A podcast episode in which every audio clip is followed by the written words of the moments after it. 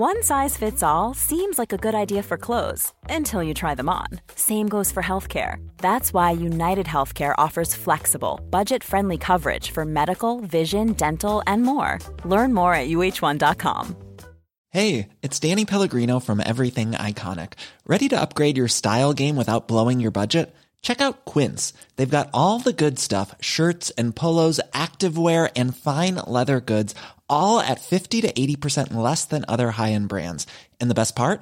They're all about safe, ethical, and responsible manufacturing. Get that luxury vibe without the luxury price tag. Hit up quince.com slash upgrade for free shipping and 365-day returns on your next order. That's quince.com slash upgrade. Today, we're replaying an episode from last year with Olive CEO Sean Lane. Since we spoke in November, Olive has acquired two other AI companies, and the startup has now achieved unicorn status, valued at $1.5 billion. In December, Olive acquired Verata Health, which has an AI system for prior authorizations, and this month, Olive announced plans to buy clinical analytics company Empiric Health, which focuses on reducing clinical variation in surgery. Without any further ado, here's the show.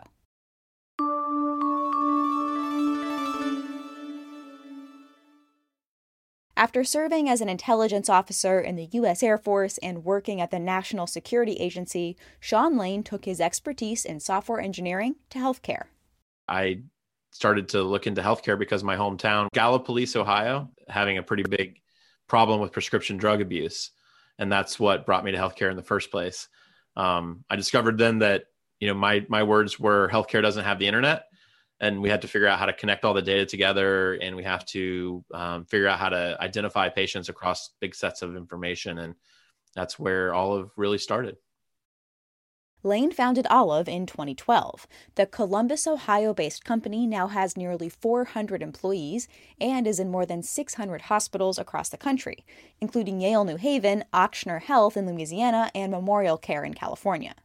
There are levels of artificial intelligence, and as Lane explains, one of Olive's functions is finding repetitive, often error prone tasks done by humans and deploying bots to do those same tasks more efficiently. The way to think about Olive is an AI worker, and Olive as an AI worker can can manifest in, in different ways. So, you know, Olive works in the cloud at night, doing lots of back you know back end processes and big heavy lifting high volume tasks. And you don't really see that. So olive works kind of invisibly um, getting through these these really massive critical workflows. Olive helps rev cycle analyst olive helps people in in you know claims. And and she helps by actually appearing on the desktop with the human worker as they're working um, so think of it as like an avatar. It's actually you know it's a software application that is providing intelligence on demand in real time, um, so the human worker can work smarter and faster. Other industries like manufacturing and the health insurance industry are ahead of healthcare in automating processes. Lane says healthcare shouldn't be stuck with the leftovers, and so Olive is exclusively focused on AI for healthcare. Lane cautions against thinking of Olive as just another IT project, rather, the start of a wider scale transformation within the company. According to a 2019 Accenture report, 68% of healthcare executives say that by 2022, every employee in their organization will have access to a team of bots to help them do their work. You've got to commit that, you know, in five years, a, a large percentage of my total workforce will be AI workers. You have to kind of believe that. And you walk into it with your eyes wide open. And then, you know, find be very very creative in finding the things that olive can start doing um, there's a there's a learning process i will say that the the workflows don't have to be perfect olive will learn and get smarter and change and adapt and by the way olive's probably done it at 50 other hospitals so she's going to have best practices she brings to the table Olive creates operation centers within some health systems to work closely with customers and test some new technologies. Lane says they're not in every health system, but about nine right now. The alpha sites, as Olive calls them, are a deep purple color and are about 2,000 square feet with a large 20 foot LED monitor. And that wall displays um, everything you need to know about your AI workforce how much, how much value they've generated, um, how much uh, what, what's on deck for Olive to do next, what is being built, um, ideas of things that the organization could automate. So it's a pretty cool place to go. But it, it's like a think about like a either a military operations center or like a NASA operations center mission control. That's kind of what it looks like. Olive bills itself as AI as a service, similar to software as a service. So hospitals pay a subscription fee based on what Olive will do for the system. We innovated around the contract model quite a bit. Uh, we have a model that we call perpetual impact or PI. So, PI basically is this currency of value that we're delivering to our customers. For $10 of saving or value creation, uh, we charge $2 generally. Um, so that's basically how you how you fuel the AI workers. So if you want to achieve $20 million of savings in a year, uh, we will build AI workers to do that.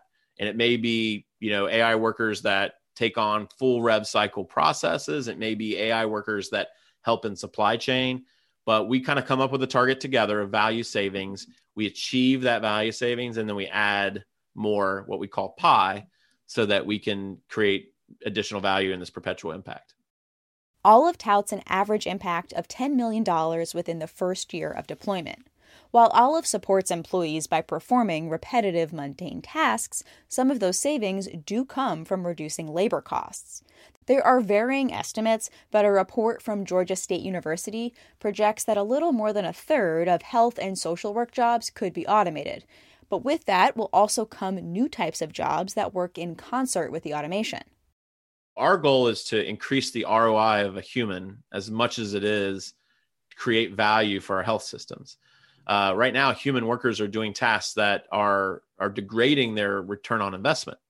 Like physicians shouldn't be spending the time they are spending on these repetitive mundane tasks that decreases their ROI so we think we have this incredible ability to increase their ROI to take away those kind of mundane things so they can focus on stuff that are stuff that's more important um, we want to turn human workers into superhuman workers that's kind of our tagline and what what I think will happen over the longer arc of time is this AI transformation that's occurring will create will, the, the net effect will be more jobs, not less. And, and it'll, it'll be more jobs because organizations will now be able to grow in ways they could never grow before. Like the, the margins just don't allow organizations to provide services and grow and acquire companies um, like, like they could with a completely new margin profile that's basically made available because of AI transformation. So, like the best analogy is um, banks. So, banks employed a ton of tellers, and when the ATM was introduced, people just thought that it would kill the teller job. And it had the exact opposite effect. The ATM created more efficient branches that led to more branches. More branches led to more jobs. So there's actually way more tellers than there ever would have been without the ATM. During the pandemic, the benefits of an AI workforce became clear for hospitals because, of course, a bot can't get COVID 19.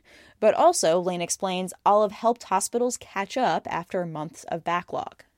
So, Olive is in the recovery state uh, with a lot of health systems now, helping them dig out of that mountain of, of backlog and get things back online. The other angle is it became very, very apparent that these critical keep the lights on style of workflows needed to be done by a piece of technology uh, that was built to do it and not human workers. The human workers obviously, you know, were disrupted by the pandemic, which then disrupted critical infrastructure and critical workflows.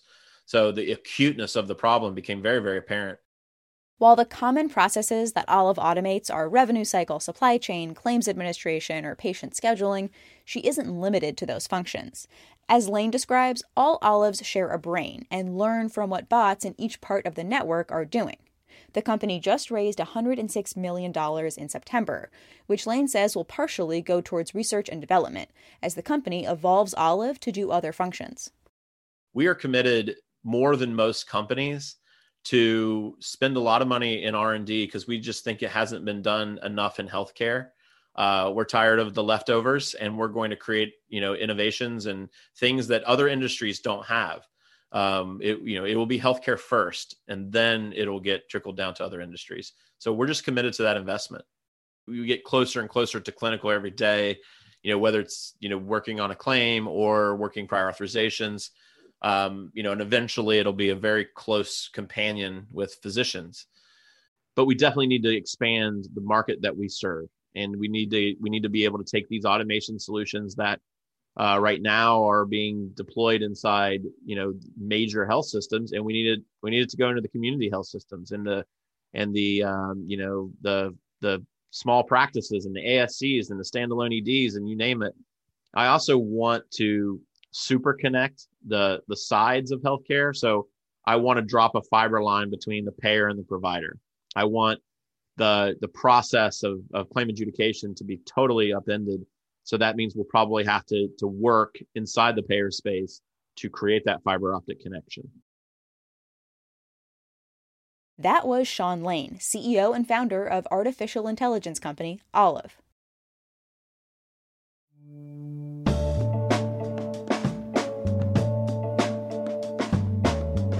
Thanks for listening to GIST Healthcare Daily. I'm Alex Olgin. You can check out more insights on healthcare business and policy news on gisthealthcare.com. GIST Healthcare Daily is an independent production of GIST Healthcare.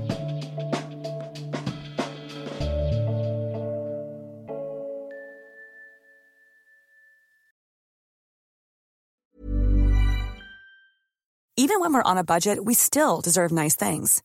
Quince is a place to scoop up stunning high end goods for 50 to 80% less than similar brands.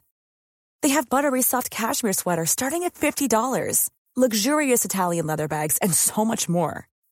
Plus, Quince only works with factories that use safe, ethical, and responsible manufacturing. Get the high-end goods you'll love without the high price tag with Quince. Go to quince.com/style for free shipping and 365-day returns. Hold up. What was that? Boring. No flavor. That was as bad as those leftovers you ate all week. Keke Palmer here, and it's time to say hello to something fresh and guilt-free. Hello Fresh. Jazz up dinner with pecan-crusted chicken or garlic butter shrimp scampi. Now that's music to my mouth. Hello Fresh. Let's get this dinner party started. Discover all the delicious possibilities at hellofresh.com. Imagine the softest sheets you've ever felt. Now imagine them getting even softer over time. That's what you'll feel with Boll and Branch's organic cotton sheets. In a recent customer survey, 96% replied that Boll and Branch sheets get softer with every wash. Start getting your best night's sleep in these sheets that get softer and softer for years to come. Try their sheets with a 30-night guarantee. Plus, get 15% off your first order at bollandbranch.com. Code BUTTERY. Exclusions apply. See site for details.